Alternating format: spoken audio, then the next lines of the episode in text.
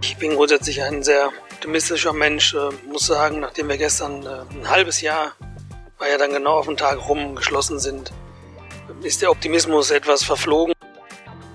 Unser Überleben hängt definitiv nur an politischen Entscheidungen und auch dem Longtail hinten raus.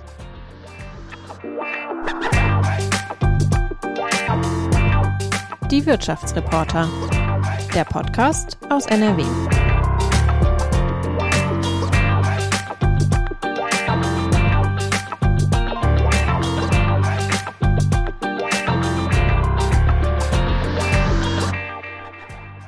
So, Stefan, wir starten heute mal ein bisschen anders. Und zwar starte ich mit einer Frage an dich. Ähm, kannst du dich eigentlich daran erinnern, wann du das letzte Mal in einem Restaurant saßt und gegessen hast? Nein, tatsächlich nicht genau. Also es muss irgendwann September oder Oktober gewesen sein, als das Wetter noch einigermaßen gut war, denn äh, ich war ziemlich häufig draußen äh, in der Gastronomie unterwegs, bin aber nie reingegangen. Äh, und das wird wahrscheinlich beim Zodiac gewesen sein. Das ist ein hm. vegetarisches Restaurant in Essen ähm, hat kurz vor Beginn der Pandemie einen Besitzer gewechselt, die haben wir unterstützt, waren häufig. Im Moment bestelle ich aber auch so oft es geht äh, Essen ähm, in der Gastronomie um die Ecke. Ja, geht mir auch so. Ich bestelle auch sehr viel. Mich ärgert dann nur immer der Plastikmüll, aber vielleicht findet man da auch irgendwann nochmal eine Lösung für. Aber ja, tatsächlich ist es schon ewig lang her, dass man irgendwie mal äh, in einem Restaurant gesessen hat. Wir wissen alle, warum das so ist. Und darüber wollen wir heute sprechen. Wir sind uns heute mal wieder virtuell zugeschaltet mit unseren Gästen. Das schon zum 13. Mal. Und an dieser Stelle auch nochmal ein herzliches Hallo an unsere Hörerinnen und Hörer. Schön, dass ihr wieder mit dabei seid. Meinen Kollegen Stefan Schulte habt ihr gerade schon gehört. Stefan ist Wirtschaftsredakteur bei der WAZ. Und ich bin Theresa Langwald, Podcast-Redakteurin bei der WAZ. Ja, und wie ihr euch wahrscheinlich schon denken könnt, es geht heute um die schwierige Lage der Hotels und äh, der äh, Gastronomen äh, in unserer Gegend in diesen schwierigen Corona-Zeiten. Darüber wollen wir reden mit zwei sehr spannenden Gästen. Genau, bevor wir die beiden begrüßen, hier aber noch einmal ganz kurz der Hinweis an euch. Wir freuen uns natürlich immer sehr über Rückmeldungen jeglicher Art auf unseren Podcast. Schreibt uns dazu einfach eine Mail an wirtschaftsreporter.funkemedien.de. Findet ihr auch nochmal in der Folgenbeschreibung. Okay, und jetzt zu unseren Gästen. Der eine ist Hotelier und frisch gewählter Präsident des Deutschen Hotel- und Gaststättenverbands Nordrhein, den nennen wir kurz DEHOGA ab jetzt. Und er spricht auch für den DEHOGA Nordrhein-Westfalen. Ähm, Håkon Herbst, schön, dass Sie da sind. Hallo, freut mich hier sein zu dürfen. Und außerdem ist Christian Bickelbacher bei uns zu Gast. Herr Bickelbacher ist Gastwirt im Bochumer Bermuda-Dreieck und Vorstandsmitglied und Sprecher der Immobilien- und Standortgemeinschaft Bermuda-Dreieck. Schönen guten Tag, Herr Bickelbacher. Hallo in die Runde. Und wie wir schon versprochen haben, starten wir zum Anfang ein bisschen schnell und locker in die Runde. Herr Bickelbacher, an Sie zuerst drei Fragen und äh, auf die können Sie gerne knackig und kurz antworten. Wein oder Bier? Bier. Welches Bier?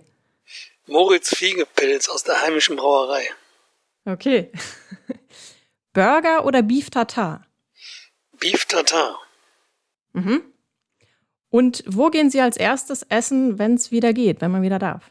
Ui, das ist eine gute Frage. Bin ich nicht darauf vorbereitet? Ähm, ich würde sagen zum Asiaten, Thailänder. Okay. Herr Herbst, an Sie die Frage. Ähm, Sie haben ja in beiden, also in mehreren Städten natürlich Hotels, aber zwei davon sind Köln und Düsseldorf. Welche Stadt ist denn schöner? Düsseldorf. So, damit verlieren wir jetzt alle Kölner, die diese Folge anhören. Nein, Sie haben ja gefragt, was schöner ist. Äh, das die liebere Stadt ist Köln. Ah. Aber Düsseldorf ist die schönere Stadt. Okay. Aber ich liebe Köln. Und wie sieht es da mit dem Bier aus? Eher Kölsch oder eher alt? Weder noch. In meinem Körper ist kein Tropfen Alkohol in 57 Jahren gelandet. Ich bin alkoholfrei Wahnsinn. seit meiner Geburt. Wow, okay, stark. Ähm, wo hätten Sie denn gerne mal ein Hotel? Auch äh, eigentlich habe ich es überall da, wo ich es äh, gerne hätte. Am liebsten wäre natürlich Mallorca, aber dann käme ich hier oben nicht mehr zum Arbeiten. Insofern passt schon alles, wie es ist. Okay, sehr schön. Die nächste Frage, die ich habe, ist eine Frage von unserem letzten Podcast-Gast und das war Silke Zimmer von Verdi. Und los geht's. Die Corona-Pandemie hat gezeigt, dass Menschen im Niedriglohnbereich häufig die ersten Opfer der wirtschaftlichen Krise sind. Und äh, Geringverdiener, die nur 60 oder 67 Prozent Kurzarbeitergeld erhalten, können davon häufig nicht leben. Das heißt, Niedriglöhne führen dazu, dass man meistens in Arbeit nicht davon leben kann, aber auch bei Kurzarbeitergeldbezug oder im Alter. Deshalb meine Frage an Sie. Wie stehen Sie deshalb zu einer Erhöhung des gesetzlichen Mindestlohns auf 12 Euro? Das ist natürlich schon eine harte Frage jetzt direkt. Ähm, wer möchte denn starten mit einer Antwort? Ich kann das äh, durchaus beantworten. Ich bin auch äh, Mitglied in der Tarifkommission. Insofern äh, da auch aktiv beteiligt, wie die Löhne aussehen. Und die 12 Euro sind nicht weit weg, kann ich Ihnen so schon sagen. Also wenn man da Zins und Zinseszins ausrechnet, sind die eh bald da. Davon mhm. ab äh, war ich schon immer dafür, Löhne zu erhöhen und stehe dem positiv gegenüber, weil äh, gute Arbeit muss auch fair entlohnt werden. Und äh, auch nur dann bekommt man gute Mitarbeiter. Mhm. Herr Herbst? Von meiner Seite aus ist das ein bisschen äh, differenzierter. Also zum einen ähm, bin auch ich jetzt äh, Mitglied dieser Tarifkommission, habe schon gesagt, dass ich nicht der beste Verhandlungspartner bin, weil am langen Ende bin ich dann viel zu weich an dieser Stelle. Ähm, die 12 Euro äh, gestehe ich definitiv erstmal jedem zu. Aber die Situation ist ja bei uns in der Branche, wir haben gelernte und ungelernte Kräfte. Und wenn Sie mit 12 Euro bei den ungelernten Kräften und ich sage mal als Mindestlohn heißt das ja wirklich für den, der noch überhaupt nicht weiß, was er tut, schon zahlen, dann haben Sie ja automatisch einen Mindestlohn bei allen denen, die wissen, was sie tun, von 15, 16, 17 Euro, äh, damit Sie eine vernünftige ähm, Differenz haben zwischen diesen beiden Summen. Und dann wird es für unsere Branche schon knapp an der einen oder anderen Stelle. Also insofern der Mindestlohn in der Höhe für mich nicht das Problem, aber die resultierenden Faktoren daraus, die sind schon äh, teilweise vielleicht problematisch. Herr Bickelbacher, Sie betreiben einige Restaurants, Bars und auch Cafés äh, im Ruhrgebiet, vor allem aber in Bochum. Ähm, ich habe Sie ja im vergangenen Oktober mal besucht und äh, kennengelernt als einen sehr optimistischen, ja, anpackenden Wirt. Der, Sie hatten da Stellwände in dem ganzen Café aufgestellt. Sie waren gerade dabei, Heizwände nach draußen zu stellen, was ganz Neues und überall Luftfilter zu installieren. Ähm, Sie waren sehr optimistisch und haben gesagt, das packen wir schon und ich bin nicht der, der hier rumjammert. Kurz später kam der zweite Lockdown im November und der dauert bis heute an. Deswegen muss ich Sie jetzt fragen, wie geht es Ihnen jetzt äh, ein gutes halbes Jahr später? Und Ihren äh, Restaurants und Cafés natürlich. Ja, ähm, ist richtig. Ich bin grundsätzlich ein sehr optimistischer Mensch. Äh, muss sagen, nachdem wir gestern äh, ein halbes Jahr, weil ja dann genau auf den Tag rum geschlossen sind, ähm, ist der Optimismus etwas verflogen. Also ich äh, schaue trotzdem immer positiv nach vorne. Aber es ist schon äh, schwierig momentan, ähm, sich selbst und auch die Mitarbeiter weiterhin zu motivieren. Wir haben äh, jetzt in den letzten 14 Monaten von 350 150 Mitarbeiter verloren. Wir sind noch knapp 200. Wir stellen uns auch die Frage, wer soll denn dann bedienen, wenn wir überhaupt wieder mhm. öffnen dürfen. Das ist ein echtes Problem. Und ähm, es wird von Tag zu Tag schwieriger Antworten zu geben. Und wir müssen feststellen, dass fast alle äh, haben sich glücklicherweise haben sich einen Nebenjob gesucht, das ist auch gut, aber natürlich über diese Nebenjobs kommen Kontakte und dann bleiben die da hängen und denken sich, hm, gar nicht so schlecht und hier werde ich nicht mal eben per Gesetz geschlossen, sondern hier habe ich ein dauerhaftes Einkommen. Und dann muss man sagen, wir haben jetzt damit angefangen, auch, obwohl ich mich lange dagegen gewehrt habe, auch wegen Verpackungen und so weiter und so fort, halt ein Außerhausgeschäft zu bedienen ähm, da muss man ganz ehrlich sein, das ist extrem schwierig, damit Geld zu verdienen, aber das machen wir tatsächlich, damit die Mitarbeiter einen Grund haben, zu uns zu kommen, aufzustehen und einfach wieder ihren Job ausüben dürfen, ja. Mhm. Und ich äh, schaue da in strahlende Gesichter, wenn die Leute zur Arbeit kommen dürfen. Ne? Und ähm, insofern, äh, das, das gibt uns ein bisschen Kraft, das gibt uns Mut, eine unheimlich gute Truppe, die macht Laune. Aber nichtsdestotrotz muss man sagen, an vielen Stellen ist es extrem schwierig, gerade ähm, alle am Ball zu halten und denen wirklich eine Perspektive aufzuzeigen. Ne? Ja, vielen Dank, Herr Herbst. Äh, auch meine erste Frage an Sie äh, geht ausdrücklich nicht an Sie als äh, DEHOGA-Funktionär, sondern als äh, Hotelier. Wie geht es Ihnen im Moment äh, mit Ihren Hotels? Ja, das ist äh, gar nicht so einfach zu beantworten, weil die Betriebe sehr unterschiedlich sind. Also wir haben zwei Betriebe komplett geschlossen. Ähm, wir haben einen Betrieb in einem Notbetrieb, ähm, was sich unterm Strich nicht wirklich rechnet, aber ähnliche Motivationen wie eben von Herrn Bickelbacher gesprochen, auch den Mitarbeitern geschuldet.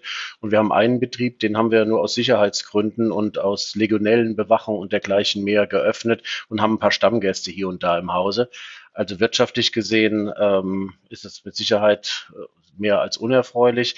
Was spannend ist, dass wir jetzt gezwungen werden, äh, in einer sehr unschönen Art und Weise gezwungen werden, uns Gedanken zu machen, wohin die Reise geht und mehr als sonst. Also ich bin jemand, der sein Produkt permanent überdenkt, der ständig äh, morphiert und äh, sich anpasst. Aber jetzt sind wir in der Situation, über ganze Marktsegmente nachzudenken. Normalerweise überlegt man, was kannst du für dein Geschäftsreisen Besseres tun? Was kannst du für deinen Messegast noch anders machen? Und jetzt muss man überlegen, äh, habe ich überhaupt noch einen Geschäftsreisenden und einen Messegast oder äh, konzentriere ich mich vielleicht doch auf den nationalen Touristen? Und das ist ein Markt, in dem wir gar nicht zu Hause sind. Wir sind kommen aus dem Geschäftsreisemarkt und beschäftigen uns jetzt mit Tourismus. Das ist für uns ähm, ja, komplett verändernd in der Ausrichtung. Von mir jetzt eine Frage an Sie als DEHOGA-Funktionär, Herr Herbst. Mhm, ähm, ja. Wie viele Pleiten befürchten Sie denn, wenn es so weitergeht? Ja, ich, ich bin auch ein, ein, grundpositiver Mensch und sage, dass ähm, das ist vielleicht am, engen, am langen Ende mit äh, offenen Auge, dass wir noch entlang schrappen können, wenn die Politik das macht, was ich davon ausgehe, dass die Politik machen wird. Also das bedeutet, dass wir jetzt, und ich will jetzt nicht in den Forderungskatalog einsteigen, aber die Ü3 äh, verlängert wird, mal mindestens bis ins nächste Jahr rein. Und das ist viel entscheidender. Und daran wird es hängen, wie die Frage zu beantworten ist. Gibt es ein Restart-Paket? Also wenn ich im Sommer eine Eisdiele aufmache und habe genug Eis da, dann weiß ich, dass ich eine Schlange haben werde. Ähm, es gibt Märkte, gerade eben auch im reinen ähm, Bewirtungsbereich, wenn es um Hochzeiten und dergleichen geht, da ist eine solche Zurückhaltung zu spüren, ob man jetzt eine Hochzeitsanfrage starte oder nicht. Da werden wir sehr viel länger brauchen, vielleicht zwölf Monate im Vorlauf. Und wenn Sie dann in dem Hotelleriesegment zu Hause sind, was Kongresse und Messen angeht, dann haben wir vielleicht einen Vorlauf von 24 Monaten. Und dann werden wir nicht beim Normalbereich von vorher sein. Also von da aus gesehen, äh, unser Überleben hängt definitiv nur an politischen Entscheidungen und auch dem Longtail hinten raus. Mhm. Wenn das alles so läuft, wie man uns das im Augenblick in bilateralen Gesprächen versichert, dann werden wir vielleicht mit 70 Prozent unbeschadet, also unbeschadet ist gar keiner, aber mit 70 Prozent des Marktes durch die Branche kommen. Wenn da nichts passiert, dann sieht es für 70 Prozent leider düster aus, weil die eisernen Reserven sind aufgebraucht. Wir haben ja Fälle, die uns allen bekannt sind, wo Leute jetzt schon in Hartz IV sind, die eben noch erfolgreiche Gastronomen waren. Herr Herbst, wenn ich da dazwischen mal sagen darf, ähm, das klang jetzt nicht so alarmistisch, wie es schon mal klang beim Deroga. Also ich nehme es so wahr und ich habe es äh, auch geschrieben, schon vor einem Jahr, wurde die große Pleitewelle ähm, vorausgesagt, dass sie kurz bevorstünde. Und noch ist sie zumindest für den Außenstehenden nicht so da. Ist das vielleicht ein Problem, dass man zu früh, zu dick äh, aufgetragen hat, zu viel Alarm gemacht hat und dann jetzt eben nicht mehr so gehört wird, wie es vielleicht äh, nötig wäre? Ja, das sind ja zwei Fragen in einer. Also ich könnte jetzt hier ganz anders auftreten und könnte Horrorszenarien an die Wand malen und sagen, wie es alles aussehen kann. De facto wird es da unter Umständen auch zu kommen. Ähm, ich bin als Unternehmer immer in der Situation, dass ich das sehr seriös betrachten möchte. Und im Augenblick ähm, ist es natürlich aufgefangen worden durch Hilfen. Ähm, die mag man einzeln sehr unterschiedlich bewerten. Da ist sehr viel falsch gemacht worden, handwerklich sehr viel falsch gemacht worden. Ich wette auch, und jetzt kommt das Entscheidende, dass jede andere Branche, die so geschlossen worden wäre wie die unsere, schon längst komplett zu wäre und komplett am Boden liegen würde. Sie haben mit unserer Branche ähm, die Gattung Überlebenskünstler. Wir sind in der Lage, uns relativ schnell auf veränderte Marktbedingungen einzustellen. Das haben wir oft bewiesen. Wir sind alle mit vollem Herzblut dabei. Keiner schaut auf die letzte Uhr. Und wir sind in der Lage, wie ein Chamäleon uns zu verändern. Eine andere Branche wäre längst am Boden. Und äh, es nützt jetzt nichts nur laut sein zu wollen, um laut sein zu wollen. Ich glaube, wir haben eine optimistische Chance und deswegen sage ich auch, wir können das schaffen, wenn die Hilfen so kommen, wie wir sie jetzt einfordern. Ähm, aber de facto kann es auch ganz, ganz bitter und anders ausgehen. Aber nur zu schreien um des Schreiens willen, das macht, glaube ich, keinen Sinn. Okay, Herr Bickelbacher, wie erleben Sie das um sich herum? Also wie viele Pleiten haben Sie um sich herum in, bei Ihren äh, Läden erlebt? Und äh, letztlich geht es ja auch um die Frage, werden Sie Ihre Läden alle halten können? Ja, um uns herum ist es noch relativ ruhig. Ähm, hier und da ein paar Einschläge. Man muss aber dazu sagen, dass er erst seit Freitag oder seit Samstag wieder äh, die Pflicht des Insolvenzantrages gilt. Insofern glaube ich, dass es jetzt im Mai und Juni entscheidend sein wird. Und ich kann dem Herrn Herbst dann nur beipflichten. Das ist so, dass wir in der Branche halt schon ein besonderes Spezies an Mensch sind und ähm, wir da uns immer wieder gedreht und gewendet haben, wenn man auch an Nichtraucherschutz und vieles andere denkt. Und das waren alles so Einschläge, das war quasi unvorstellbar, dass es danach noch Gastronomie gibt und so oder ein Bargeschäft. Und ich glaube schon, dass, ähm, dass, dass der Wandel schneller geht, ja, ganz anders als gedacht. Und auch schon, wie erwähnt, die wir alle für uns neue Geschäftsfelder beschreiten werden in der Art und Weise, wie ein Außerhausgeschäft läuft. Ein paar Sachen, die jetzt äh, emporkommen und die einfach nicht mehr weggehen, die man später parallel machen wird. Sag mal so, so Zweier- oder Vierer-Boxen für zu Hause, dass man das zubereitet. Ich glaube auch, dass es harte Einschnitte geben wird in dem ganzen Geschäft, was dazugehört jetzt, wenn man auch mal das Bermuda-Dreieck betrachtet, ja. Denn äh, die Leute müssen erstmal wieder lernen, denn das darf man ja nicht vergessen, die Clubs sind seit 14 Monaten zu, ja. Wir sind seit sechs mhm. Monaten am Stück zu, die Clubs seit 14 Monaten am Stück, dass sich jüngere Leute überhaupt daran gewöhnen müssen, dass man hinterher noch tanzen gehen kann, ja. Und äh, das Essen gehen war ja schon im, letzten Sommer das neue Feiern, weil danach kam nichts mehr. Und ähm, solche Sachen. Insofern kann ich es nicht genau sagen. Ich äh, denke aber, dass auch da viele sich nochmal drehen und wenden werden und dann schon einige durchkommen. Aber tatsächlich glaube ich auch ganz konkret an 30 bis 40 Prozent, die hinten rübergehen werden. Mhm. Und Ihre Läden bleiben alle bestehen? Ja, also wir waren schon immer sehr divers ja aufgestellt. Wir haben ja unterschiedlichste Konzepte. Insofern ähm, konnten wir doch immer voneinander partizipieren und lernen und so und sind grundsätzlich ganz gut aufgestellt in der Form, dass wir alles in Anführungszeichen können. Und ähm, wir können das liefern, was, was die Gäste auch wünschen. Auch wir haben ja ein Lokal, wo wir Veranstaltungen haben. Da ist es natürlich so, wie auch vom Herrn Herbst erwähnt, dass wir für, quasi für ein Jahr im Voraus jetzt Buchungen verloren haben, weil die Leute auch nicht planen können. Und ähm, trotz alledem, so wie wir da aufgestellt sind, werden wir überleben, ja. Aber ähm, die Delle, die ist schon ordentlich und ähm, wir werden zehn Jahre lang, äh, das, was wir ausgerechnet haben, die Auswirkungen spüren und die Kredite tilgen. Darüber muss man sich im Klaren sein. Ja, wenn viele Menschen sagen, mal Mensch, du hast ja gut verdient und hast nichts an die Seite gelegt, doch habe ich. Aber das, äh, wir reden über eine Pandemie und eine Vollschließung und dann sind die Reserven halt auch nach einer Zeit aufgebraucht. Und ähm, das, was man zehn Jahre lang verdient hat, das ist jetzt weg und die nächsten, für die nächsten zehn Jahre haben wir schon Schulden gemacht.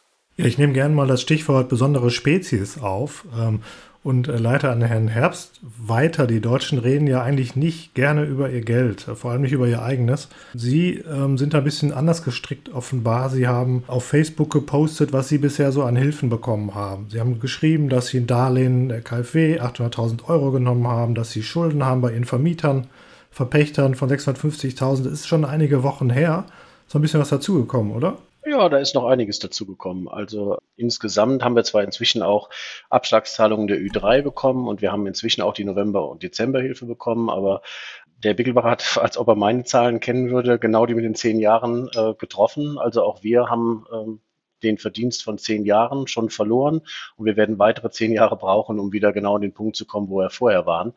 Wir waren jetzt auch Gott sei Dank aufgestellt, aber das kann auch nicht jeder äh, an der Stelle leisten. Aber de facto ist es so, dass ich jetzt im Augenblick noch mit 1,7 Millionen, würde ich sagen, äh, hinten dran bin. Wenn ich jetzt mal alles kumuliere von den Krediten, äh, die wir noch über zehn Jahre abzuzahlen haben. Wobei ich ja immer noch die Hoffnung habe, dass die KfW-Darlehen, äh, die es am Anfang gab, als es noch keine Ü2 gab, und das war ja der einzige äh, Finanzierungsmodus, den es überhaupt gab, kurz nach Was der heißt Soforthilfe. Ü2? Überbrückungshilfe 2? Über, äh, die Überbrückungshilfe 2, bevor hm. es die gab, ähm, gab es äh, ja die Soforthilfe und dann kam erstmal gar nichts. Hm. Und dann gab es diese KfW-Darlehen. Und die haben wir in voller Höhe ausgeschöpft, äh, über 800.000 Euro. Und äh, ich hoffe immer noch, dass es da im Nachgang vielleicht politisch noch eine Korrektur gibt, dass man die vielleicht nicht komplett zurückzahlen muss und schon gar nicht zu diesen Steuersätzen oder Zinssätzen. Jetzt haben Sie gerade schon gesagt, Sie bräuchten ungefähr zehn Jahre, bis Sie wieder da sind, wo Sie vor der Pandemie waren. Ähm, jetzt mal frech gefragt, jetzt sind Sie 56. Wäre es dann nicht vielleicht klüger aufzuhören? Ja, das ist auch äh, das, was wir letztes Jahr genau gesagt haben. Also warum soll ich jetzt bis 66 mhm. arbeiten, um an den gleichen Punkt zu kommen, wo ich mit 46 auch schon mal war? Der Hintergrund ist ein anderer. Ähm, da kommt jetzt genau dieser Paragraph 313, Wegfall der Geschäftsgrundlage auf, über den wir immer alle sprechen. Ich habe ja Pachtverträge. Nehmen Sie mal an, Sie haben einen Pachtvertrag über 50.000 Euro im Jahr, äh, im Monat, Entschuldigung, mal 12, sind 600.000 über 15 Jahre. So, diesen Pachtvertrag müssen Sie ja bedienen. Mhm. Und äh, ich kann nicht einfach sagen, ich höre auf. Ich müsste ja entweder jemand haben, der mir den Betrieb abkauft. Wer würde das gerade in diesem Augenblick tun? Mhm. Ähm, oder ich muss den so lange bedienen, bis ich persönlich in die Insolvenz gehe, wenn ich dahinter hafte. Also das ist immer so schön für einen Arbeitgeber, der da sagt, okay, ich habe meinen Job verloren, dann den hat er verloren, das ist auch schlimm. Aber für einen Unternehmer äh, kann, der verliert ja seine gesamte Existenz an der mhm. Stelle. Und von da aus gesehen, einfach aufhören wäre gar keine Option gewesen. Mhm, Sei denn, okay, der Staat würde regeln, dass man einen besonderen Kündigungsgrund hatte. Das sollte mit 313 dem eben genannten Paragraph geregelt werden. Das ist aber handwerklich noch nicht zu Ende diskutiert.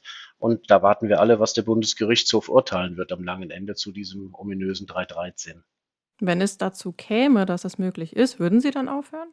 Es gäbe bestimmt einen Standort, den ich sofort aufgeben würde. Da würde ich keine Nanosekunde zögern. Welcher ist das? Ähm, ich habe es, ähm, das ist der Standort Köln. Hm. Der ist für uns sehr schwierig, weil er sehr messe- und veranstaltungslastig ist. Wer weiß, wann die Messen zurückkommen, wer weiß, wann die Großveranstaltungen zurückkommen. Sie dürfen ja nicht vergessen, wir alle, die wir hier in Nordrhein-Westfalen sind, wir haben die meisten Fußballstätten, die meisten Großkonzerthallen, die meisten Messeplätze und dergleichen mehr. Also das Geschäft, das wir hier haben, hat ja kein anderer in der geballten äh, Kraft, so wie wir hier. Und das trifft uns ja alles. Das trifft die Gastronomen, äh, wenn die Messe nicht stattfindet und die Leute abends nicht in die, in die Städte gehen. Das trifft alle aber uns eben ganz massiv. Und wir haben extrem hohe Pachten. Eine, eine, Pacht in der Gastronomie ist schon recht hoch, aber eine Pacht von einem großen Hotel, da bin ich mit den 50.000 ja noch am unteren Ende der Skala. Da gibt es ja ganz andere Größen. Mhm. Herr Bickelbacher, ich nehme an, dass es bei Ihnen äh, ähnlich aussieht. Inwiefern meinen Sie das genau mit den, mit den KfW-Darlehen oder mit den Hilfen? Nein, jetzt sagen wir bei der Entscheidung, ähm, höre ich jetzt auf oder tue ich mir das noch an, wenn ich zehn Jahre brauche, um das wieder reinzuholen? Ähm, aber dann sind sie wahrscheinlich ganz schnell wieder beim Unternehmergeist. Bei Ihnen sagt noch keiner, wie alt Sie sind. Das holen wir gerne nach. Ich bin 51. Also ich werde im nächsten Monat 50. Ähm, ich habe witzigerweise, als ich noch ein bisschen spinnert unterwegs war und im Zivildienst steckte, mit 19, 20 Jahren immer gesagt, mit 50 höre ich sowieso auf. Insofern, ähm, ich äh, hatte zumindest äh, den Weg schon so bereitet, dass ähm, ich eh mich anders organisieren wollte für die nächsten zehn Jahre. Und das heißt in der Form, dass ich also jüngere Mitarbeiter, die schon länger da sind, zum Partner mache und ähm, wir auch die, die Betriebe stellenweise restrukturieren. Und ähm, das wird jetzt alles ein bisschen schneller vorangetrieben, muss man dazu sagen. Ich hatte eigentlich Zeitfenster äh, bis Ende des Jahres und jetzt sind wir relativ häufig da im Gespräch, ob jetzt mit ähm, Notaren oder Anwälten oder sonstigem. Gleichzeitig muss ich darauf achten, dass ich natürlich nicht äh, jungen Leuten da quasi den Garaus für immer mache, so wie der Herbst das auch gesagt hat. Ne? Also wenn man da unterschreibt, so einen Pachtvertrag, dann haftet man in der Regel. Insofern mhm. muss man das alles sehr sorgfältig aufstellen. Aber wir sind auch dabei, die ganze Firma komplett neu aufzustellen.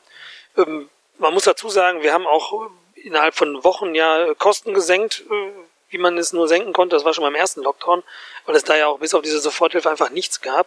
Und ich glaube, so einen Einschlag hat halt selten jemand gehabt und auch verkraften können. Insofern, auch da waren wir schon extrem flexibel. Ähm, aber grundsätzlich muss man sagen, natürlich, man sitzt zu Hause, meine Frau ist ja auch in der Gastronomie. Äh, und manchmal stellt man sich die Frage, was, macht, was genau mache ich hier gerade? Ja, also, äh, mhm. äh, weil man es nicht versteht und weil man es auch nicht gewohnt ist. Man, man versteht nicht, warum man, nachdem man alles gemacht hat, was an Anforderungen da war, wie Trennwände, Absperrungen und so weiter, Raumluftreiniger, dann auf einmal aufhören muss, ja. Ähm, und man ist es ja auch nicht gewohnt zu zu reagieren oder irgendwie reagiert zu werden. Ja, also wir sind gewohnt zu machen, zu gestalten.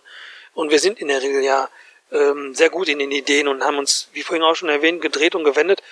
Und das Gleiche nimmt jetzt tatsächlich auch für die Firma seinen Lauf, muss man dazu sagen. Und äh, im, bei uns aber muss man wirklich auch sagen, im Positiven, also wie gesagt, jüngere Leute, ungefähr 15 Jahre jünger, die jetzt mit einsteigen werden. Ähm, und ich für meinen Teil einfach mich in absehbarer Zeit dann zurückziehen werde auf deutlich weniger Arbeitszeit, weil ich habe schon für mich beschlossen, dass ich den Stress mir jetzt nicht nochmal wieder antue, um es mal konkret zu vernehmen. Okay, um das mal klarzustellen, wir wollen Sie in keinster Weise auch dahin drängen, ganz im Gegenteil. Ähm, Herr Bickelbacher, Sie sitzen ja unter anderem mitten im Bermuda-Dreieck in Bochum und engagieren sich ja auch für diese äh, Partymeile, nenne ich es jetzt mal.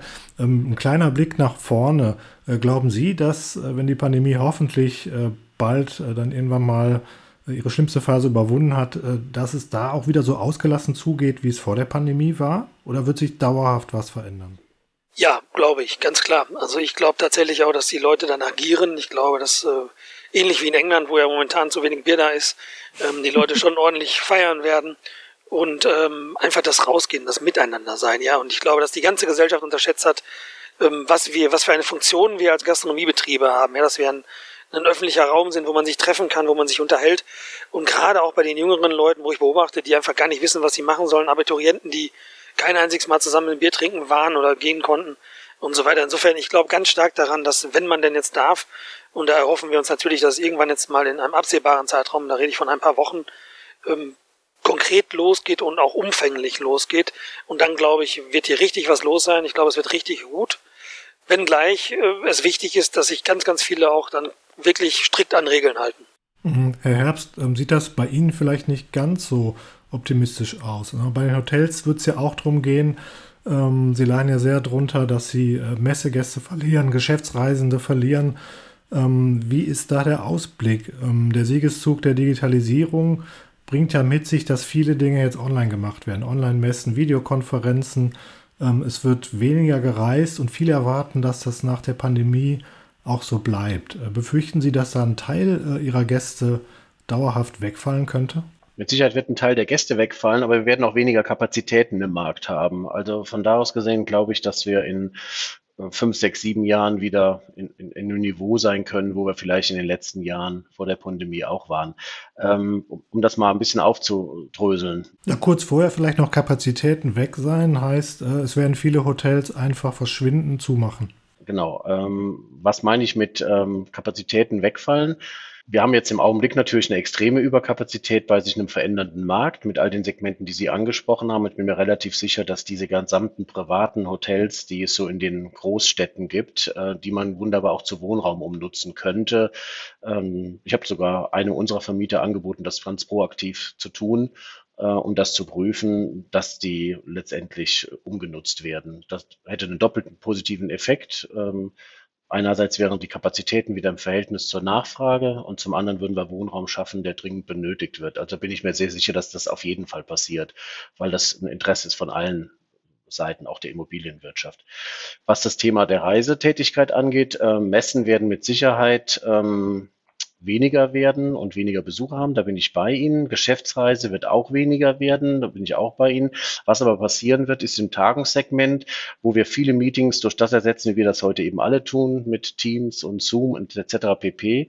Die werden sich vielleicht jetzt nicht mehr sechsmal sehen, sondern noch zweimal, aber die zweimal vielleicht mit einer Übernachtung mehr und mit mehr Intensität. Also weil wir alle spüren ja, wie sehr es uns fehlt, äh, Gestik äh, mitzubekommen, weit über diesen Kamera hinaus und wir alle möchten den anderen auch mal wieder berühren und irgendwie riechen und, und wirklich spüren in dem Sinne. Und ich glaube, dass das ähm, deutlich steigen wird, damit man eben unterjährig äh, auf Videokonferenzen zurückgehen kann. Das heißt, ich glaube, dass die Tagungshotels Gewinner sein können, die so das Ganze drumherum noch bieten. Und dann gibt es ein ganz großen Thema im, äh, weiß ich nicht, ob es in der Gastronomie den Begriff auch gibt, aber wir haben das Revenge Travel genannt äh, nach dem Motto, ihr durften jetzt nicht reisen, jetzt erst recht. Ich wollte schon immer mal nach Düsseldorf, München, Hamburg, Berlin, wohin auch immer, von mir aus auch in die Heide. Und so wie es ähm, Revenge Travel gibt, gibt es vielleicht auch Revenge Clubbing oder sowas, keine Ahnung. Ähm, aber ich denke, dass der, der inländische Tourismus und auch der Tourismus, der aus dem Ausland zu uns nach Deutschland kommt, an vielen Stellen steigen kann und steigen wird und dass wir damit auch verlorenes Terrain wieder wegmachen können. Aber das heißt jetzt eben auch auf diese Marktsegmente sich einzustellen. Mhm. Wie ist das, Herr Bickelbacher? Gibt es das äh, in der Gastro auch, was Herr Herbst gerade beschrieben hat? Ja, schon. Also das haben wir ja beim, beim letzten Mal schon gesehen, also im letzten Sommer, ja. Also wenn man dann durfte, dann ging es auch richtig rund. Und äh, am Ende wurden die Leute ja dann durch die Sperrstunde eingefangen und dann war ja schnell, relativ schnell auch der Lockdown Light da. Nein, nein, das glaube ich schon. Also äh, ich glaube, es wird auch einen höheren Durchschnittsbon geben weil die Leute, die dann rausgehen, die werden es intensiver tun und genussvoller tun. Ich glaube, dass wir weniger über Preise diskutieren müssen. Ähm, und wir merken es jetzt schon bei den Dingen, die wir tun, dass das Trinkgeld höher ist. Da ist natürlich eine Frage, wie lange mhm. das dann anhält, wenn wir wieder ganz normal geöffnet haben. Aber jetzt im Lockdown ist es schon so, dass man erkennt, so kommt nach dem Motto, hey, komm, Runde auf und fertig. Also ähm, wenn wir da was zum Abholen machen oder sogar ausliefern, ähm, dass die Leute das schon sehr honorieren. Und das ist halt auch was Grundsätzliches. Man darf ja nicht vergessen, dass wir in einer Branche sind. Also ich als Gastronom bin ja bei der Bank äh, ein Bürger dritter Klasse, nicht mal mehr zweiter Klasse. Ich bin ja nicht mal kreditwürdig. Zumindest bei der Sparkasse Bochum. Bin da auf Rot gesetzt. Also die ganze Gastronomiebranche ist da auf Rot gesetzt. Mhm. Und ähm, wir lernen gerade neu, dass Leute auf, auf einmal unseren Job schätzen. Ja. Mhm. Ähm, bei meinem 30-jährigen Abi-Treffen war es so, dass mich Leute gefragt haben, ach, bist du hängen geblieben? Und ich muss dazu sagen, ich liebe meinen Job. Ich mache den seit 30 Jahren sehr, sehr gerne. Ähm, betreibe mehrere Betriebe, habe Ausbildungsbetriebe. Also wir haben mehrere Azubis auch und ich sehe junge Leute heranwachsen und so weiter für die Zukunft. Und ähm, dass das halt sich gerade ein bisschen dreht auch, dass die Leute es endlich zu schätzen wissen, dass wir dienen Ne, denn es kommt ja, wir dienen, wir bedienen die Leute und so weiter und wir dienen mit unserer Dienstleistung. Und das alles ähm, wird jetzt auf einmal ein bisschen anders gesehen, nachdem die Leute halt feststellen, hey, das ist gar nicht alltäglich und vor allen Dingen ist es auch nicht in der Intensität und auch in der Qualität alltäglich. Insofern glaube ich schon, dass es am Ende ein bisschen was Positives sogar hat. So komisch oder blöde das klingen mag, aber da bin ich eh so ein Typ, der sagt, in allem nicht eine Chance. Und ähm, das ist vielleicht unsere Chance, einfach auch nochmal klarzustellen, hey, wir machen hier einen echt tollen Job und der ist auch was wert und der sollte euch was wert sein. So, kleines Break. Lass uns kurz über die äh, Hilfen sprechen, die es ja gegeben hat. Also der Staat hat ja nicht tatenlos zugesehen. Das kann man, glaube ich, nicht behaupten. Im Gegenteil, es sind äh, Rekordhilfspakete geschnürt worden. Für Gastronomen gab und Hoteliers gab es äh, die äh, November- und Dezemberhilfen, was ja Ersatz von Umsatz war, der entgangen ist, den man im Vorjahr gemacht hat. Jetzt ist Neid immer ein schlechter Ratgeber. Ich weiß aber wirklich von vielen kleinen Einzelhändlern in Textilgeschäften, äh, Boutiquen, die wirklich neidisch auf sie waren und gesagt haben, ja, ich würde auch lieber schließen und den Umsatz vom letzten Jahr jetzt bekommen, äh, als dass ich jetzt hier aufmache und pro Stunde drei Kunden äh, bediene. Ähm, ist es wirklich so schlecht gelaufen an äh, Staatshilfen für Ihre Branche? Wer will zuerst? Ich frage jetzt Herrn Herbst. Verweigerung hier der Antwort. Ich, ja, ich dachte, der Krug ging an mir vorbei als erster. Naja, ähm, ist, ist es schlecht gelaufen, ist es nicht schlecht gelaufen? Natürlich ist es schlecht gelaufen, ähm, weil die Kommunikation katastrophal war. Also zu einem Zeitpunkt, ähm, wo eine Pandemie ausgerufen wurde und wenn man sich dann hinstellt und sagt, kein Arbeitsplatz wird verschwinden und äh, es passiert euch nichts, das ist schon dilettantisch, das zu so einem sehr frühen Zeitpunkt so zu sagen. Seriös wäre gewesen, sich hinzustellen und zu sagen, Kinder, die nächsten drei Monate werden wir irgendeine Lösung finden, um euch zu helfen und äh, gibt uns jetzt mal 100 Tage Zeit, um diese Situation hier zu bewerten und dann Pläne zu machen, um dann mit einem vernünftigen Lösungspaket zu kommen. Was hat man stattdessen gemacht? Man hat Schritt für Schritt irgendwie agiert und ähm, die Soforthilfe war ein Krampf, war ein Chaos, äh, ein bürokratischer Aufwand vor dem Herrn. Äh, ich muss da nicht ins Detail eingehen. Die ähm, Überbrückungshilfen, die für verbundene Unternehmen. Ich nehme an, der Bickelbach hat auch verbundene Unternehmen, wie ich verbundene Unternehmen habe, äh, die dann nur einmal ausgezahlt wurden für das gesamte Unternehmenskonzept, reichte hinten und vorne nicht. Die Überbrückungshilfen ähm, in, der, in der ersten Instanz, die auch alle mit einem Cap nach oben belegt waren, was man sehr, sehr schnell erreicht hat als Mittelständler. Ähm, so viele handwerkliche Fehler, die ich die ersten 100 Tage akzeptiert hätte, aber die nach 100 Tagen eben immer noch da waren, die bis heute noch da sind und wo ich mich einfach frage, äh, welche Experten arbeiten da an welchen Lösungen. Und dann ist der November und Dezember, sind wir mal ganz ehrlich, die ist, äh, wie drucke ich das politisch korrekt aus? Ähm, die ist mit Sicherheit auch eine Art Entschuldigung, Konzessionsentscheidung gewesen und auch ein haltet die Klappe Geld, ähm, um den einen oder anderen einfach mundtot zu machen. Ähm, und wäre dann im Dezember Ende gewesen, dann hätte man sagen können, okay, mit dem etwas zu viel November, Dezember hätte man das deutlich zu wenig aus den sechs Monaten davor ein bisschen auffangen können. Aber dadurch, dass es ja im Januar weiterging, ist es heute müßig, über November und Dezember zu sprechen. Hätte es November, Dezember nicht gegeben, die Hilfen, ungeachtet dessen, ob sie schon ausbezahlt sind oder nicht bei jedem Einzelnen. Aber wenn das nicht gekommen wäre, wäre Ihre Frage, waren sie äh, vielleicht zu laut, obwohl was passiert ist, am Anfang gar nicht rechtfertigt, weil dann wären wir jetzt schon mit 50 Prozent zu. Wir haben ja nur überlebt, weil November und Dezember letztendlich die miserable Managementleistung der Regierung in den Monaten zuvor kompensiert hat. Ich habe gesehen, Herr Bickelbacher hat hier und da mal genickt. Sie sehen das also in Teilen auch so? Ja, das eigentliche Dilemma ist, und das hat der Herbst ja auch gesagt, die Kommunikation und die Herangehensweise. Also bei uns in der Firma ähm, wird, wird intern immer nur, das ist der Running Gag, welcher Praktikant hat das jetzt wieder verfasst, wenn man dann in die FAQs guckt, ja. Und ähm, da fragt das man sich gemein, schon, also ich auch, ja. Ja, also das ist wirklich unsäglich, was da läuft und das muss man auch mal betonen. Wenn Sie heute was beantragen, haben Sie morgen neue FAQs, übermorgen wieder andere FAQs. Bis das Geld kommt, haben Sie nochmal andere FAQs und wenn abgerechnet werden soll, haben Sie wieder andere FAQs. Also wir, bei uns geht es so weit, dass wir hier und da sogar mit Anwälten zugange sind bei gewissen Hilfen, ähm, weil wir die zurückzahlen sollen, weil dies oder jenes und so und da, ähm, das ist unsäglich, ja und ähm, ist eine Billigkeitsleistung, ja, auf der einen Seite. Auf der anderen Seite muss man sagen, man kommt sich vor wie ein Bittsteller. Und dann fange ich wieder ganz von vorne an. Also wir als Gastronomiebetriebe, wir als Hotelleriebetriebe, wir haben erstmal nichts falsch gemacht. Haben das gemacht, was wir immer machen. Und wir wurden geschlossen. Und in dem Moment, wo man geschlossen wird, muss es einfach Hilfen geben. Die müssen vollumfänglich sein. und da kann ich dem Herrn Herbst auch noch zustimmen, November und Dezember war, weil es natürlich, da fragt man sich auch, welcher Praktikant hat da gerechnet, ne? ich nehme mal die Ware runter, 25 Prozent und den Rest bekommen die. Ähm, das war, glaube ich, so die Rechnung, die die da aufgemacht haben. Ähm, also das ist an vielen Stellen zu viel gewesen, aber es ist genauso, wie er sagt, ähm, es wurde sich Ruhe erkauft, damit die endlich Ruhe geben, die Gastronomen, und aufhören zu klagen, weil wir haben insgesamt schwer geblutet. Ich möchte Ihnen ein Beispiel geben. Wir haben Betriebe in der Innenstadt. Wir hatten keinerlei Chance, flächenmäßig, flächenmäßig zu wachsen. Das heißt, mehr Tische auf die Straße stellen oder sonst irgendwas. Das heißt, wir haben in den vorhandenen Betrieben Indoor sowohl als auch Outdoor deutlich weniger Kapazität gehabt. Anfänglich 50 Prozent Kapazität, da durften ja nur zwei Personen zusammensitzen. Hinterher haben wir es geschafft, 75, 80 Prozent mit Trennwänden und so weiter. Aber bei den Innenstadtlagen, die auch wir betreiben, ja, wo die Pachten auch nicht unerheblich sind, da können sie mit den Hilfen kommen sie einfach nicht zurecht. Und wir waren jeden einzelnen Monat damit, wo wir betreiben durften, auch noch unrentabel hier in der Bochumer Innenstadt. Und das ist das eigentliche Kreuz, was wir zu tragen haben. Und insofern äh, ist das mit den Hilfen, ja, sie waren hoch, die Hilfen, ja, aber am Ende des Jahres äh, haben wir überall ein Minus stehen gehabt. Und das ist das Entscheidende. Und wenn man dann sieht, dass wir im Vorjahr nirgendwo ein Minus stehen hatten, sogar ein Rekordjahr hatten beim Umsatz und beim Ertrag, umso bitterer ist es dann in 2020 so einen Schlag ins Konto zu bekommen. Und ähm, das, das ist dann, da muss man auch noch sehen, es gibt Konzepte. Wir haben auch ein Konzept hier in der Innenstadt, das Tucholsky, das funktioniert im Winter viel besser als im Sommer. Da habe ich natürlich einen super November und Dezember.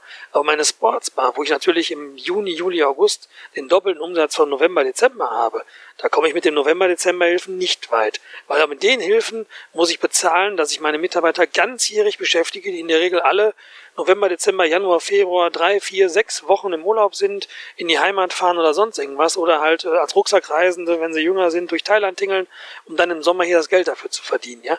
Und das habe ich im Sommer alles angespart und vorfinanziert.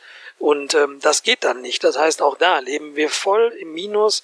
Bei uns ist auch so, wir haben auch äh, KfW-Kredite in dem Umfang, wie wir sie beantragen konnten, voll beantragt und wir sind voll in den Krediten drin und wenn wir die nicht gehabt hätten, dann hätten wir schon, ähm, wann war das? Mitte November hätten wir einen Insolvenzantrag gestellt, kann ich Ihnen sagen. Mhm. Ja, jetzt, ja, Herr Herbst? Ich würde ganz gerne noch an, an, zwei Sätze äh, ergänzen dazu. Zwei, ähm, okay. Ja, das, das eine Thema ist, sind die Kosten für die Steuerberater. Ähm, ich habe jetzt insgesamt 54.000 Euro an meinen Steuerberater bezahlt äh, und das ist nur für die Beantragung von Fördergeldern. Ähm, das darf man auch mal nicht vergessen, äh, was das für ein Apparat ist, was der Gesetzgeber uns da vorgegeben hat. Abgesehen, dass der Steuerberater keinen Spaß dabei hatte. Und dennoch 54.000 Euro ist sehr viel Geld. Zum einen und zum zweiten, wir reden hier auch schon, der Bickelbacher und ich, ständig in Hilfen. Ähm, das haben wir inzwischen uns alle angewöhnt verdammt nochmal, ich wollte keine Hilfe, ich will einen mhm. Schadensersatz. Und das nur, weil es ein europäisches Problem ist, das Wort Schadensersatz in den Mund zu nehmen für unsere Politiker, haben wir uns alle an das Wort Hilfen gewohnt. Es sind keine Hilfen. Ich bekomme einen Schadensersatz. Frau Merkel hat ganz deutlich gesagt, wir helfen einzudämmen. Und wir sind nicht Verursacher. Und das sollte heute auf jeden Fall auch nochmal klar werden, dass wir eigentlich über Schadensersatz sprechen. Das war mir nochmal ein Bedürfnis an der Stelle. Mhm. Danke. Haben Sie denn weitere konkrete Forderungen an die Politik, die Ihrer Meinung nach jetzt nötig wären? Wenn Sie sagen, Schadenersatz, damit wäre uns schon mal geholfen. Äh, was gibt es da noch von Ihrer Seite aus? Geht die Frage an mich? An Sie beide.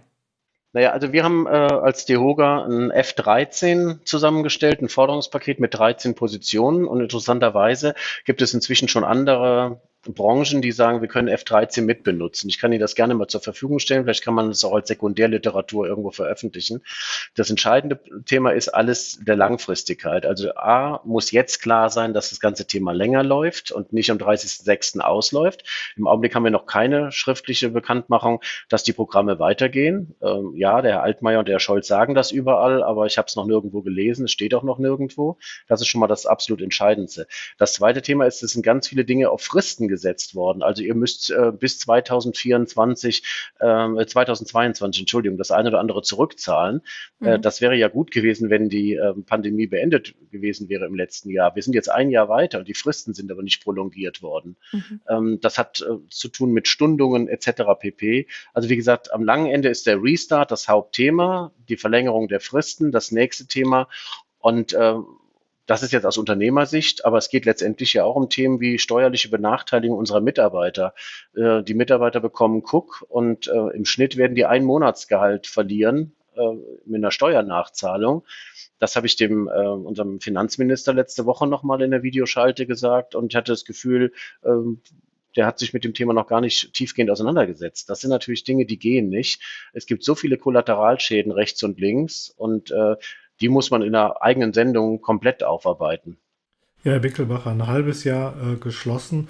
Lassen uns auf die Öffnungsperspektive gucken, äh, die Sie ja so vermisst haben in den letzten Monaten. So, wir machen jetzt äh, langsam Fortschritte beim Impfen. Ähm, wir haben leicht sinkende Ansteckungsraten, aber immer noch auf sehr hohem Niveau. Ähm, was ist Ihre große Hoffnung, dass äh, die Geimpften sich irgendwann oder sehr bald auch in den äh, Gaststätten wieder frei bewegen können und sie dann öffnen können? Ja, da muss man realistisch bleiben. Also auch eine teilgeimpfte Gesellschaft wird nicht dafür sorgen, dass wir ausreichend viele Gäste haben. Zumindest nicht im Alltag in der Innenstadt. Ja. Ähm, bei uns ist es immer ein Zusammenspiel. Wir sind äh, hier mitten in einer Stadt. Bei uns kommen Leute nach dem Shopping, bei uns kommen Leute vorm Arzttermin oder nach dem Arzttermin und viele andere Dinge.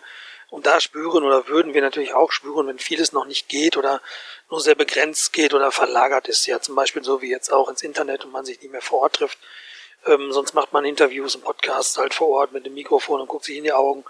Und ähm, insofern, ich, ich bin da sehr skeptisch, dass das eine teilgeimpfte Gesellschaft nutzt. Wir werden einen großen Grad an Geimpften brauchen, damit das geht. Aber auch da hängt ja wieder, sag ich mal, die Altersgruppe, die eigentlich rausgeht, ja, also Ende der 10er Jahre 18, 19, 20 bis, weiß ich nicht, 40 oder 50, das sind ja die, die die meiste Freizeit in der Gastronomie verbringen, also in der Full-Service-Gastronomie ähm, die werden als letztes geimpft. Insofern ist die Frage, wann soll man da öffnen? Ja, so ein Tagescafé oder man sieht es ja auch in den Modellregionen wunderbar, ja, also an der Ostsee und an der Nordsee, da sind die ähm, Objekte tagsüber voll, das läuft, das funktioniert. Aber abends, das dauert noch. Und da sieht man ja auch in England, wie lange die gewartet haben. Da ist ja mehr als die Hälfte erst geimpft und dann haben die geöffnet. Insofern mhm. ist das noch eine Zeit hin, wenngleich ich schon denke, dass, dass wir ähm, spätestens Ende Mai mehr Impfstoff als Termine haben werden und es dann vorangeht, aber dann sind wir irgendwo bei Mitte, Ende Juni, bis meiner Meinung nach so die Bevölkerung durchgeimpft ist, dass es wirklich gut sein wird, dass genügend in die Stadt kommen, dass auch die gefühlte Sicherheit, denn darum geht es ja letztendlich, wir können uns so gut aufstellen, wie wir möchten, ähm, aber dass der, dass der Kunde oder der, der Gast kommen mag, ja, das muss man ja auch mal sagen. Es geht ja gar nicht darum, wie gut wir dastehen oder so, sondern was empfindet der Gast. Und da haben wir bei beiden Malen gesehen, wenn es dann wieder stark ansteigt, bei der ersten und bei der zweiten Welle, dann sind die Läden trotz aller Vorkehrungen ähm, zu Beginn der zweiten Welle auch leer geblieben, weil viele halt dann Angst bekommen haben. Das Einzige, als es dann hieß, wir machen jetzt die Gastronomie zu, da waren wir fünf Tage durchgängig ausgebucht und äh, haben dann wirklich zur Sperrstunde Leute rauswerfen müssen. Und ähm, das kann natürlich schon, ja, ja, wenn das begrenzt ist, also eine Knappheit hat ja schon immer dann für äh, was gesorgt. Insofern, wenn das dann begrenzt wird und so, dann kann ich mir schon vorstellen, dass es gut funktioniert. Aber um ein, ein, eine lebendige Innenstadt zu haben, braucht man halt jeden Betrieb und auch in allen Branchen. Und um ein lebendiges Bermuda-Dreieck zu haben, braucht man auch insbesondere alle Betriebe. Ja, ich brauche Clubs, ich brauche Musikforum, wo gespielt wird, ich brauche ein Schauspielhaus. Und auch da muss man bedenken, was passiert im Juni, da haben die erstmal beide Sommerpause. Ne? Das Musikforum mit tausend Plätzen, das Schauspielhaus mit tausend Plätzen und so. Insofern, ich kann es nicht so richtig einschätzen. Ich hoffe es natürlich, dass wenn wir wieder dürfen, dass die Leute uns die Bude einrennen. Wir hätten theoretisch eine EM, die wir übertragen können in unseren Sportsbars und so. Aber ähm, auch da, die haben sich auch daran gewöhnt, zu Hause zu gucken. Ich meine, die treffen sich auch jetzt alle privat, auch wenn man es nicht darf. Und ähm, das, das wird schon schwierig, das alles aufzuholen. Also kann es sogar sein, dass sie äh, irgendwann bald wieder dürfen, aber viele gar nicht aufmachen, ähm, weil es sich nicht lohnen würde. Also ich kann Ihnen sagen aus eigener Erfahrung, äh, das hatte ich ja auch vorhin gesagt, also durch die Bedingungen, die es gab im Mai 2020, am 11. Mai hätten wir gedurft, am 13. haben wir dann geöffnet, ähm, mit einer minimalen Kapazität und einer absoluten Verunsicherung der Gäste. Ähm, das, das war höchst unrentabel. Und wir sind uns intern hier einig, dass wir nicht die Ersten sind, die öffnen. Also wir werden uns wahrscheinlich die erste Woche mal angucken, was treibt äh, der Kollege links und rechts so, um dann zu überlegen, wie machen wir das jetzt genau. Ja, die letzte Frage an Herrn Herbst. Äh, Nochmal vielleicht die Funktionärsbrille etwas aufgesetzt. Ähm, Im Herbst ist Bundestagswahl.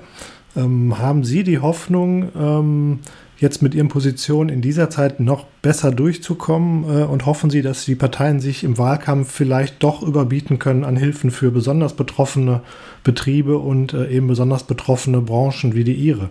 habe noch nie einen solchen Willen, mit uns zu sprechen erlebt, wie ich den im Augenblick erlebe.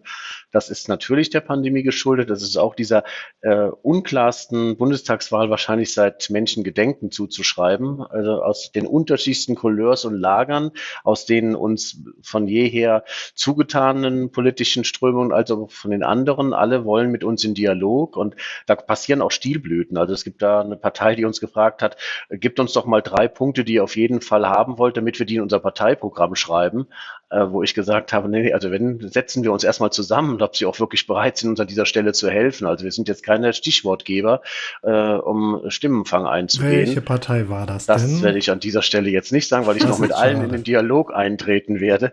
Ähm, wir haben tatsächlich viele Termine ausgemacht. Wir werden hart äh, diskutieren. Wir haben ein paar Millionen Wähler, die wir direkt und indirekt beschäftigen insgesamt in der Branche.